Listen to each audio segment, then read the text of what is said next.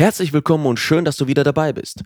Den Verlauf einer Krise und die Profiteure innerhalb dieser haben wir uns in, in, den vorherigen Episoden genauer angeschaut. Nun ist es wichtig zu wissen, was wir in Zukunft erwarten können und wie wir die aktuell uns entgegenstehende perfekt nutzen können.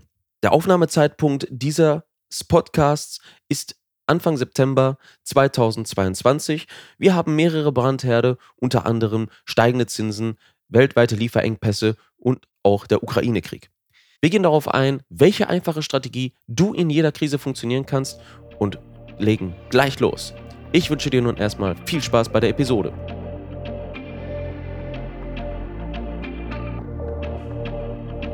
In der Welt der Börse geht es rau zu. Bullen kämpfen gegen Bären, Kurse sind unberechenbar und mittendrin bist du, der Anleger. Mit dem Wissen aus diesem Podcast behältst du die Kontrolle über dein Kapital, denn du wirst verstehen, wie du richtig investierst und Risiken als Chance begreifst. Der Kapitalmarkt-Navigator zeigt dir Wege, damit du die Richtung bestimmen kannst. Bevor wir uns ins Eingemachte stürzen, ist es wichtig, erstmal zu schauen, was ist denn so passiert, was hat denn für die Krise gesorgt, in der wir uns jetzt gerade befinden. Kurzer Rückblick, das geschah seit dem Jahre 2020. Wir hatten den Ausbruch der Corona-Pandemie und damit einen verbundenen Corona-Crash an den Börsen. Die Zentralbanken haben extrem viel Geld gedruckt und das Zinsniveau ist extrem stark gesunken. Indizes und Aktien stiegen extrem stark an. Es gab eine kleine Abkopplung von der Realität. Das ist einfach nur so zu verstehen, dass die einzelnen Unternehmen keine vernünftigen Geschäfte am Laufen hatten, teilweise, nicht alle, aber teilweise aufgrund der Pandemie, Schließung und des Lockdowns, trotzdem alles anstieg, weil die Zukunftserwartungen sehr hoch waren, dies aber nicht der Realität entsprach. Die geringen Zinsen und auch dementsprechend dem vielen Geld, das gedruckt wurde, den ganzen Unterstützungspaketen, mit einhergehend war es auch vielen Anlegern, die vorher keine liquiden Mittel zum Investieren hatten, möglich, am Kapitalmarkt mitzuagieren und dementsprechend war auch die Investitionsbereitschaft sehr hoch, der Markt und die Stimmung waren sehr bullisch geprägt. Diese Voraussetzungen haben dafür gesorgt, dass seit dem April 2020 bis zum Dezember 2021 die Aktienkurse stark stiegen. Der Wechsel allerdings kam im Jahre 2021 im Dezember rum. Dort hat sich das Blatt gewendet und viele Faktoren haben das Sentiment, also sprich die Stimmung am Markt, vom bullisch auf bärisch geprägt. Wie zum Beispiel die steigenden Zinsen seitens der Notenbank und dadurch auch eben abfallende Börsen. Steigende Zinsen ist es natürlich so, dass Kredite teurer sind und die Firmen dementsprechend auch mehr Kapital aufbringen müssen, um diese zu tilgen. Steigende Inflation als Folge der Geldpolitik. Ist alles teurer, ist es natürlich auch schwerer, dies zu stemmen, wenn nicht mehr Geld reinkommt einfach gesagt. Die Ukraine-Krise, Energiekrise, die Energiewende an sich und weiterhin die anhaltenden Lieferengpässe aus dem asiatischen Raum. Knappheiten, alles miteinander hergehend. Das hat natürlich jetzt dafür gesorgt, dass viele Sachen auf einmal jetzt da sind, die bearbeitet werden müssen und die Anleger natürlich verschreckt haben. Viele wissen auch gar nicht, was jetzt eigentlich getan werden soll und machen nichts. Und das ist das Schlechteste, was ein Anleger machen kann. Nämlich einfach nur da zu sitzen und zu warten, dass alles wieder gut wird. Weil ein Geheimnis, das ich euch mal offenbaren möchte, ist, dass nie alles perfekt ist. Es gibt immer irgendwo einen Brandherd oder eine Krise, die die Märkte, die Stimmung der einzelnen Anleger und die Wirtschaft im Allgemeinen beeinflusst. Lernt man früh genug mit diesen Krisen umzugehen, ist man am Markt ganz weit vorn. Den Verlauf der amerikanischen Indizes aktuell ähnelt sehr stark denen des Crashs im Jahre 2009.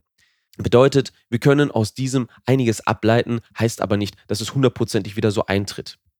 Wichtig ist in diesen Zeiten ein gewisses Maß an Flexibilität zu haben. Damit ist einfach nur gemeint, dass du die Möglichkeit hast, schnell zu reagieren, zu agieren und dementsprechend dein Schiff so zu steuern, dass du aus dem Sturm raus navigierst. Eine Strategie, die sich sehr anbietet, ist unter anderem die Core Satellite Strategie. Diese besteht aus einem festen Kern, der sich aus ETFs, wie zum Beispiel dem Nasdaq ETF oder dem MSCI World und Blue Chip Werten zusammensetzt. Dieser Teil wird passiv gemanagt. Das bedeutet, ihr müsst euch darum nicht kümmern. Es gibt zwei Methoden, wie ihr praktisch diesen Teil für euch nutzen könnt, wie ihr darin investieren könnt. Der erste ist ein Einmalinvestment, dass ihr euch eine Liste von ETFs nimmt, die euch passen zu eurer Anlagestrategie, zu eurer Risikopräferenz. Einmal investieren und das Ganze einfach laufen lassen. Und dann gibt es nochmal die Cost-Average-Strategie, wo ihr immer jeden Monat zu einem festen Zeitpunkt einen festen Betrag investiert, um einen guten Durchschnittskurs zu erzielen und eine bessere Rendite.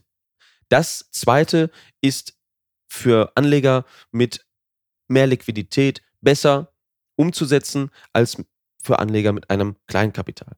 Aber man kann auch schon diese Strategie, sage ich mal, mit 100 bis 200 Euro im Monat umsetzen. Es gibt dort viele Sparpläne, die sehr interessant sind. Dort werden wir auch nochmal in Zukunft drüber sprechen. Das ist der Core. Die Satellites, also praktisch die umherfliegenden Objekte um den Hauptkern, sind unter anderem Instrumente, Finanzinstrumente, die dafür sorgen, dass man diesen Core hedgt oder gewisse Möglichkeiten nutzt. Darunter fallen unter anderem Short-Positionen, Optionen, Futures und weitere Derivate. Man kann beispielsweise durch diese Satellites Ereignisse für sich nutzen, die kurzfristig relevant sind, wie zum Beispiel das Ansteigen der Rohölkrise durch die Ukraine-Krise hat dafür gesorgt, dass viele Rohöl-Explorer extrem stark gestiegen sind im Kurs. Konnte man dort auf den fahrenden Zug aufspringen, hat man dementsprechend nochmal eine satte Rendite zu seinem zusätzlich stabil laufenden Kern dazu erwirtschaftet. Ein Beispielportfolio würde wie folgt aussehen. Angenommen, ihr habt ein Kapital von 100.000 Euro und geht das Ganze relativ konservativ an. Habt ihr einen Kern, also einen Core von 70.000 ETFs, die man dort mit investieren kann, wären dann beispielsweise ein Nasdaq-ETF mit 10.000, der DAX-ETF mit 10.000, der S&P 500 ETF mit 10.000, der Hang Seng ETF mit 10.000 und der MSCI World mit 30.000. Das wäre eine Möglichkeit. Das Ganze kann man auch nochmal kleiner gestalten. Hier wieder die Möglichkeit des Einmalinvestments oder diese Kapitalsummen dafür zu nutzen, um über einen gewissen Zeitraum dann dementsprechend jeden Monat einen festen Betrag einzuzahlen. Das kann dann dementsprechend variieren. Das sollte individuell jeder für sich selbst festlegen. Die restlichen 30.000 Euro können dafür genutzt werden, um beispielsweise mit 15.000 Euro davon Optionen und weitere Derivate zu handeln und 10.000 Euro können dafür genutzt werden, um Momentumwerte, sprich Wachstumswerte zu handeln, die gerade sehr interessant sind, wie ich es gerade gesagt habe, die Rohöl Explorer beispielsweise, die dann kurz jetzt durch, diesen, äh, durch diese Krise profitieren, äh, nochmal stark ins äh, Rampenlicht geraten, dann nochmal mitzunehmen auf kurzfristiger Sicht und mit 5000 weiterhin übrig Short-Positionen aufbauen. Was wir uns von all diesen Punkten mitnehmen können, ist, dass es wichtig ist, sich nicht davon abhängig zu machen, was gerade am Markt passiert, sondern die Chancen zu erkennen und zu handeln. Nichts zu unternehmen ist das Schlimmste, was ein Investor tun kann. Probleme wird es immer geben, keine Zeit ist perfekt. Je früher du das lernst, Krisen für dich zu nutzen, desto früher wirst du erfolgreich am Kapitalmarkt sein. Wenn dir diese Folge gefallen hat, teile sie gerne mit deinen Freunden. Mach's gut. Ich wünsche dir noch viel Erfolg am Kapitalmarkt. Euer Dries.